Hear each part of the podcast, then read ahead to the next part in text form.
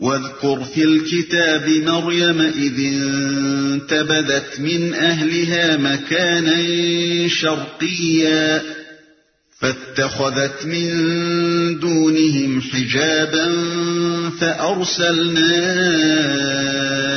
إليها روحنا فتمثل لها بشرا سويا. اور اے محمد، اس کتاب میں مریم کا حال بیان کرو جبکہ وہ اپنے لوگوں سے الگ ہو کر شرقی جانب گوشہ نشین ہو گئی تھی اور پردہ ڈال کر ان سے چھپ بیٹھی تھی۔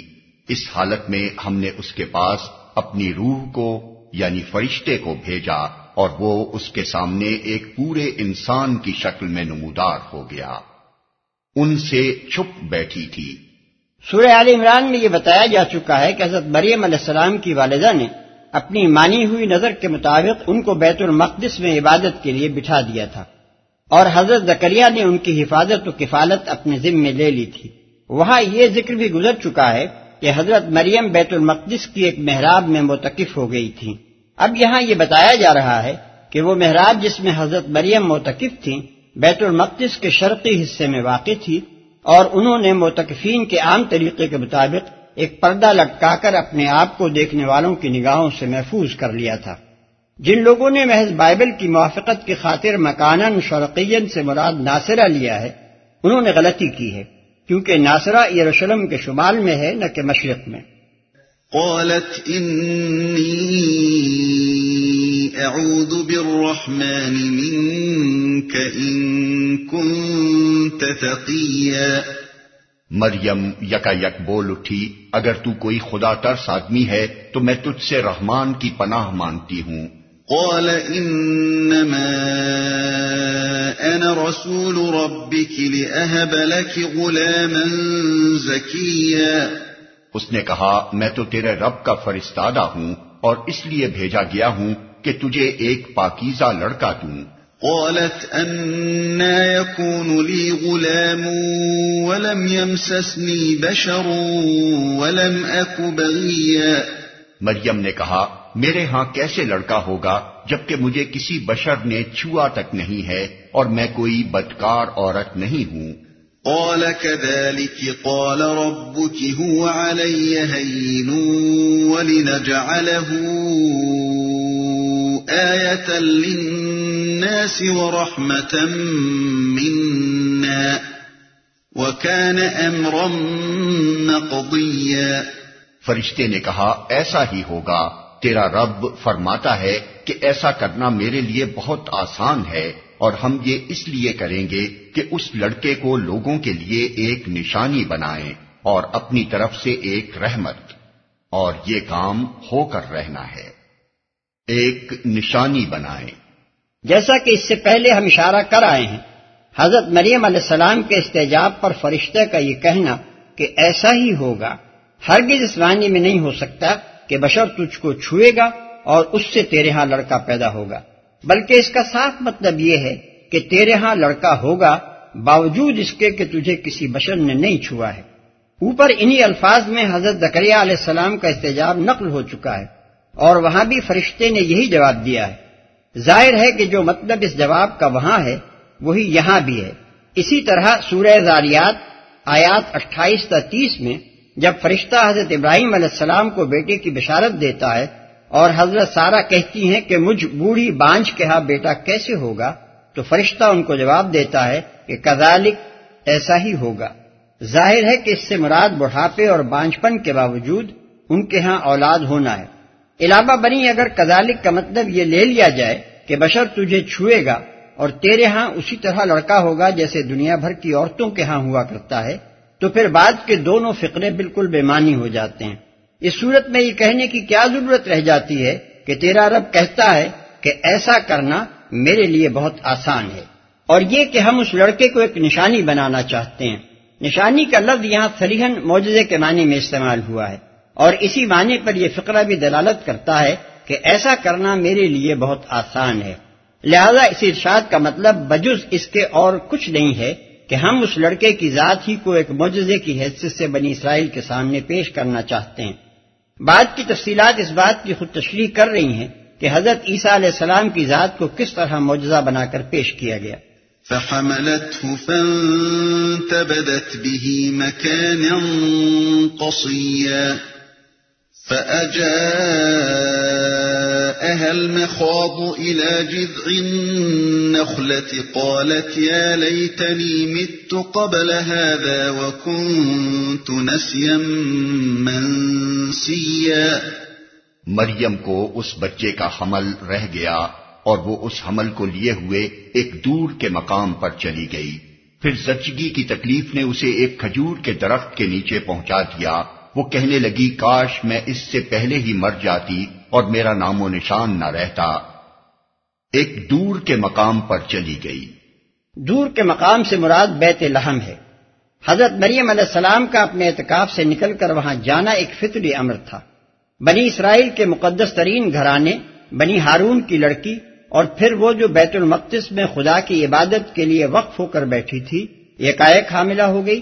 اس حالت میں اگر وہ اپنی جائے اتکاف پر بیٹھی رہتی اور ان کا حمل لوگوں پر ظاہر ہو جاتا تو خاندان والے ہی نہیں، قوم کے دوسرے لوگ بھی ان کا جینا مشکل کر دیتے۔ اس لیے بیچاری اس شدید آزمائش میں مبتلا ہونے کے بعد خاموشی کے ساتھ اپنے اعتکاف کا حجرہ چھوڑ کر نکل کھڑی ہوئی، تاکہ جب تک اللہ کی مرضی پوری ہو، قوم کی لانت و ملامت اور عام بدنامی سے تو بچی رہیں۔ یہ واقعہ بجائے خود اس بات کی بہت بڑی دلیل ہے کہ حضرت عیسیٰ علیہ السلام باپ کے بغیر پیدا ہوئے تھے۔ اگر وہ شادی شدہ ہوتی اور شوہر ہی سے ان کے ہاں بچہ پیدا ہو رہا ہوتا تو کوئی وجہ نہ تھی کہ میکے اور سسرال سب کو چھوڑ چھاڑ کر وہ زچگی کے لیے تنے تنہا ایک دور دراز مقام پر چلی جاتی۔ میرا نام و نشان نہ رہتا۔ ان الفاظ سے اس پریشانی کا اندازہ کیا جا سکتا ہے جس میں حضرت مریم علیہ السلام اس وقت مبتلا تھی۔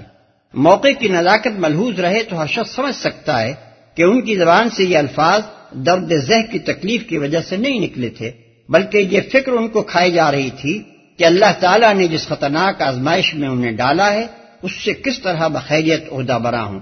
حمل کو تو اب تک کسی نہ کسی طرح چھپا لیا، اب اس بچے کو کہاں لے جائیں؟ بعد کا یہ فقرہ کہ فرشتے نے ان سے کہا غم نہ کر، اس بات کو واضح کر رہا ہے کہ حضرت مریم علیہ السلام نے یہ الفاظ کیوں کہے تھے؟ شادی شدہ لڑکی کے ہاں جب پہلا بچہ پیدا ہو رہا ہو تو وہ چاہے تکلیف سے کتنی ہی تڑپے، اسے رنج و غم کبھی لاحق نہیں ہوا کرتا۔ فناداها من تحتها ألا تحزني قد جعل ربك تحتك سريا وهزي إليك بجذع النخلة تساقط عليك رطبا جنيا فكلي واشربي وقري عينا فإما ترين من البشر أحدا فقولي إني نذرت للرحمن صوما فقولي نذرت للرحمن صوما فلن أكلم اليوم إنسيا. فرشتے نے پائنتی سے اس کو پکار کر کہا، غم نہ کر، تیرے رب نے تیرے نیچے ایک چشمہ رواں کر دیا ہے، اور تو ذرا اس درخت کے تنے کو ہلا، تیرے اوپر ترو تازہ کھجوریں ٹپک پڑیں گی، بس تو کھا اور پی اور اپنی آنکھیں ٹھنڈی کر۔ پھر اگر کوئی آدمی تجھے نظر آئے تو اس سے کہہ دے کہ میں نے رحمان کے لیے روزے کی نظر مانی ہے، اس لیے آج میں کسی سے نہ بولوں گی۔ مطلب یہ ہے کہ بچے کے معاملے میں تجھے کچھ بولنے کی ضرورت نہیں۔ اس کی پیدائش پر جو کوئی بھی معترض ہو، اس کا جواب اب ہمارے ذمے ہے۔ واضح رہے کہ بنی اسرائیل میں چپ کا روزہ رکھنے کا طریقہ رائج تھا۔ یہ الفاظ بھی صاف بتا رہے ہیں کہ حضرت مریم علیہ السلام کو اصل پریشانی کیا تھی۔ نیز یہ امر بھی قابل غور ہے کہ شادی شدہ لڑکی کے ہاں پہلوٹی کا بچہ اگر دنیا کے معروف طریقے پر پیدا ہو تو آخر اسے چپ کا روزہ رکھنے کی کیا ضرورت پیش آ سکتی ہے؟ فأتت به قومها تحمله قالوا يا مريم لقد جئت شيئا فريا. پھر وہ اس بچے کو لیے ہوئے اپني قوم میں آئی لوگ کہنے لگے اے مریم یہ تو تو نے بڑا پاپ کر ڈالا۔ يا أخت هارون ما كان أبوك امرأ سوء وما كانت أمك بغيا اے ہارون کی بہن نہ تیرا باپ کوئی برا آدمی تھا اور نہ تیری ماں ہی کوئی بدکار عورت تھی۔ اے ہارون کی بہن۔ ان الفاظ کے دو مفہوم ہو سکتے ہیں۔ ایک یہ کہ انہیں ظاہری معنی میں لیا جائے اور یہ سمجھا جائے کہ حضرت مریم علیہ السلام کا کوئی بھائی ہارون نامی ہو۔ دوسرے یہ کہ عربی محاورے کے مطابق اختہ ہارون کے معنی ہارون کے خاندان کی لڑکی لیے جائیں۔ کیونکہ عربی میں یہ ایک معروف طرز بیان ہے۔ مثلا قبیلہ مضر کے آدمی کو، یا اخا مضر، اے مضر کے بھائی، اور قبیلہ ہمدان کے آدمی کو، یا اخا ہمدان یعنی اے ہمدان کے بھائی کہہ کر پکارتے ہیں۔ پہلے معنی کے حق میں دلیل ترجیح یہ ہے کہ بعض روایات میں خود نبی صلی اللہ علیہ وسلم سے یہ معنی منقول ہوئے اور دوسرے معنی کی تائید میں دلیل یہ ہے کہ موقع و محل اس معنی کا تقاضا کرتا ہے۔ کیونکہ اس واقعے سے قوم میں جو ہجان برپا ہوا تھا، اس کی وجہ بظاہر یہ نہیں معلوم ہوتی کہ ہارون نامی ایک گمنام شخص کی کنواری بہن گود میں بچہ لیے ہوئے آئی تھی۔ بلکہ جس چیز نے لوگوں کا ایک ہجوم حضرت مریم علیہ السلام کے گرد جمع کر دیا تھا، وہ یہی ہو سکتی تھی کہ بنی اسرائیل کے مقدس ترین گھرانے خانوادہ ہارون کی ایک لڑکی اس حالت میں پائی گئی۔ اگرچہ ایک حدیث برفو کی موجودگی میں کوئی دوسری تعویل اصولاً قابل لحاظ نہیں ہو سکتی، لیکن مسلم، نسائی اور ترمیزی وغیرہ میں یہ حدیث جن الفاظ میں نقل ہوئی ہے، اس سے یہ مطلب نہیں نکلتا کہ ان الفاظ کے معنی لازمن ہارون کی بہن ہی ہیں۔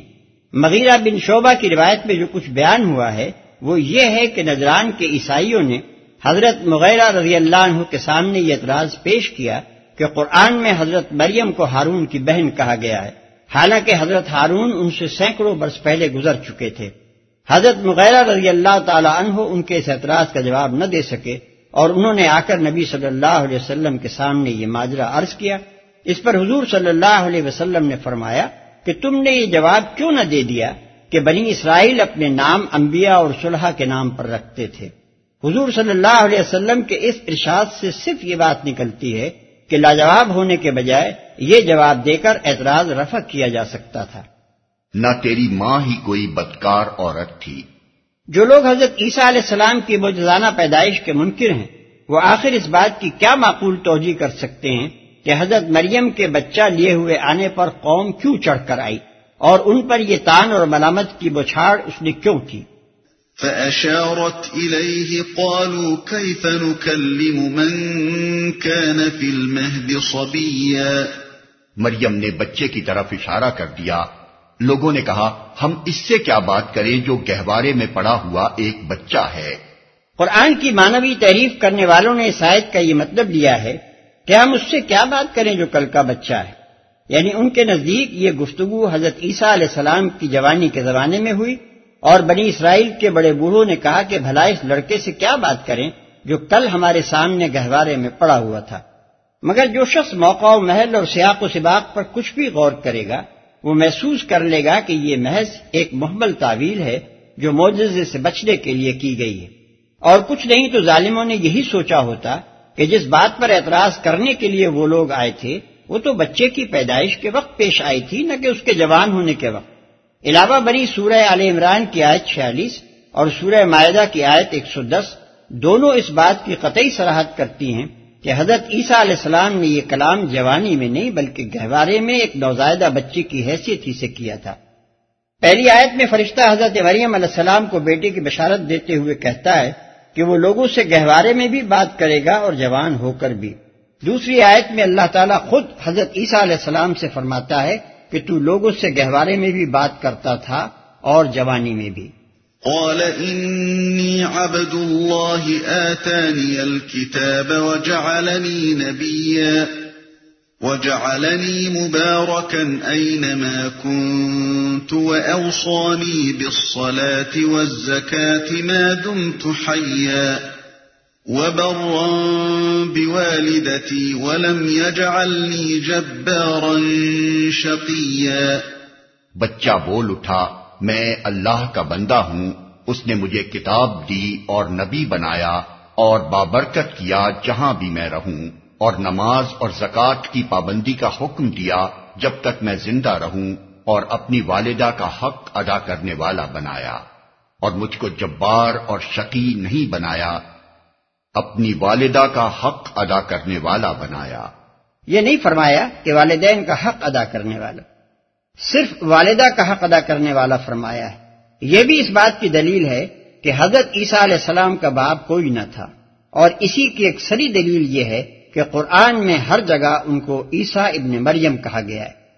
والسلام علی یوم ولدت ویوم اموت ویوم ابعث حیا۔ سلام ہے مجھ پر جبکہ میں پیدا ہوا اور جبکہ میں مروں اور جبکہ زندہ کر کے اٹھایا جاؤں۔ یہ ہے وہ نشانی جو حضرت عیسیٰ علیہ السلام کی ذات میں بنی اسرائیل کے سامنے پیش کی گئی۔ اللہ تعالیٰ بنی اسرائیل کو ان کی مسلسل بد کرداریوں پر عبرتناک سزا دینے سے پہلے ان پر حجت تمام کرنا چاہتا تھا۔ اس کے لیے اس نے یہ تدبیر فرمائی کہ بنی ہارون کی ایک ایسی زاہدہ و عابدہ لڑکی کو جو بیت المقدس میں متقف اور حضرت زکریہ کے زیر تربیت تھی دوشیزگی کی حالت میں حاملہ کر دیا، تاکہ جب وہ بچہ لیے ہوئے آئے تو ساری قوم میں حیجان برپا ہو جائے اور لوگوں کی توجہات یکلخت اس پر مرکوز ہو جائیں۔ پھر اس تدبیر کے نتیجے میں جب ایک ہجوم حضرت مریم علیہ السلام پر ٹوٹ پڑا، تو اللہ تعالیٰ نے اس نوزائیدہ بچے سے کلام کرایا، تاکہ جب یہی بچہ بڑا ہو کر نبوت کے منصب پر سرفراز ہو تو قوم میں ہزاروں آدمی اس امر کی شہادت دینے والے موجود رہیں کہ اس کی شخصیت میں وہ اللہ تعالیٰ کا ایک حیرت انگیز معجزہ دیکھ چکے ہیں۔ اس پر بھی جب یہ قوم اس کی نبوت کا انکار کرے اور اس کی پیروی قبول کرنے کے بجائے اسے مجرم بنا کر سلیب پر چڑھانے کی کوشش کرے تو پھر اس کو ایسی عبرتناک سزا دی جائے جو دنیا میں کسی قوم کو نہیں دی گئی۔ ذلك عيسى بن مريم قول الحق الذي فيه يمترون. یہ ہے عیسیٰ ابن مریم اور یہ ہے اس کے بارے میں وہ سچی بات جس میں لوگ شک کر رہے ہیں۔ ما كان لله أن يتخذ من ولد سبحانه إذا قضى أمرا فإنما يقول له كن فيكون۔ اللہ کا یہ کام نہیں ہے کہ وہ کسی کو بیٹا بنائے وہ پاک ذات ہے۔ وہ جب کسی بات کا فیصلہ کرتا ہے تو کہتا ہے کہ ہو جا اور بس وہ ہو جاتی ہے۔ یہاں تک جو بات عیسائیوں کے سامنے وعدے کی گئی ہے وہ یہ ہے کہ حضرت عیسیٰ علیہ السلام کے متعلق ابن اللہ ہونے کا جو عقیدہ انہوں نے اختیار کر رکھا ہے وہ باطل ہے۔ جس طرح ایک معجزے سے حضرت یاہی علیہ السلام کی پیدائش نے ان کو خدا کا بیٹا نہیں بنا دیا، اسی طرح ایک دوسرے معجزے سے حضرت عیسیٰ علیہ السلام کی پیدائش بھی کوئی ایسی چیز نہیں ہے جس کی بنا پر انہیں خدا کا بیٹا قرار دے دیا جائے۔ عیسائیوں کی اپنی روایات میں بھی یہ بات موجود ہے کہ حضرت یاہیا علیہ السلام اور حضرت عیسیٰ علیہ السلام دونوں ایک طرح کے معجزے سے پیدا ہوئے تھے۔ چنانچہ لوکا کی انجیل میں قرآن ہی کی طرح ان دونوں معجزوں کا ذکر ایک سلسلہ بیان میں کیا گیا ہے۔ لیکن یہ عیسائیوں کا غلو ہے کہ وہ ایک معجزے سے پیدا ہونے والے کو اللہ کا بندہ کہتے ہیں اور دوسرے معجزے سے پیدا ہونے والے کو اللہ کا بیٹا بنا بیٹھے ہیں۔ وَإِنَّ اللَّهَ رَبِّي وَرَبُّكُمْ فَاعْبُدُوهُ هَذَا صِرَاطٌ مُسْتَقِيمٌ فاختلف الأحزاب من بينهم فويل للذين كفروا من مشهد يوم عظيم. اسمع بهم وابصر يوم ياتوننا لكن الظالمون اليوم في ضلال مبين. اور عیسا نے کہا تھا، اللہ میرا رب بھی ہے اور تمہارا رب بھی بس تم اس کی بندگی کرو۔ یہی سیدھی راہ ہے۔ مگر پھر مختلف گروہ باہم اختلاف کرنے لگے۔ سو جن لوگوں نے کفر کیا، ان کے لیے وہ وقت بڑی تباہی کا ہوگا، جبکہ وہ ایک بڑا دن دیکھیں گے۔ جب وہ ہمارے سامنے حاضر ہوں گے، اس روز تو ان کے کان بھی خوب سن رہے ہوں گے اور ان کی آنکھیں بھی خوب دیکھتی ہوں گی۔ مگر آج یہ ظالم کھلی گمراہی میں مبتلا ہے۔ یہی سیدھی راہ ہے۔ یہاں عیسائیوں کو بتایا گیا ہے کہ حضرت عیسیٰ علیہ السلام کی دعوت بھی وہی تھی جو تمام دوسرے انبیاء علیہ السلام لے کر آئے تھے۔ انہوں نے اس کے سوا کچھ نہیں سکھایا تھا کہ صرف خدا واحد کی بندگی کی جائے۔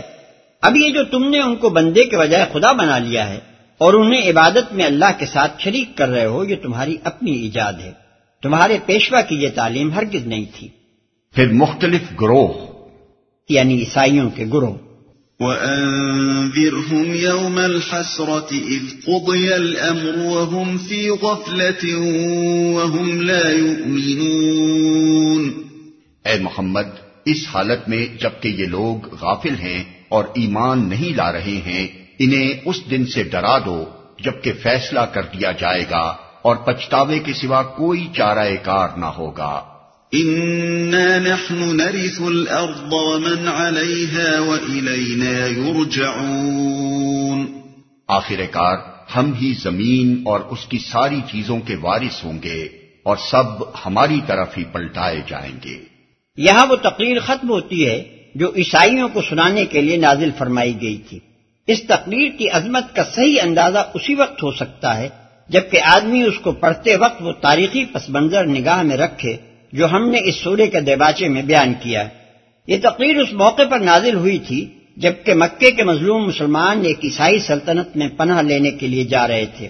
اور اس غرض کے لیے نازل کی گئی تھی کہ جب وہاں مسیح کے متعلق اسلامی عقائد کا سوال چھڑے تو یہ سرکاری بیان عیسائیوں کو سنا دیا جائے۔ اس سے بڑھ کر اور کیا ثبوت اس عمر کا ہو سکتا ہے کہ اسلام نے مسلمانوں کو کسی حال میں بھی حق و صداقت کے معاملے میں مداحنت برتنا نہیں سکھایا ہے۔ پھر وہ سچے مسلمان جو حج کی طرف ہجرت کر کے گئے تھے، ان کی قوت ایمانی بھی حیرت انگیز ہے کہ انہوں نے عین دربار شاہی میں ایسے نازک موقع پر اٹھ کر یہ تقریر سنا دی، جبکہ نجاشی کے تمام اہل دربار رشوت کھا کر انہیں ان کے دشمنوں کے سپرد کر دینے پر تل گئے تھے۔ اس وقت اس امر کا پورا خطرہ تھا کہ مسیحیت کے بنیادی عقائد پر اسلام کا یہ بلاگ تبصرہ سن کر نجاشی بھی بگڑ جائے گا۔ اور ان مظلوم مسلمانوں کو قریش کے قصائیوں کے حوالے کر دے گا، مگر اس کے باوجود انہوں نے کلمہ حق پیش کرنے میں ذرہ برابر تعمل نہ کیا۔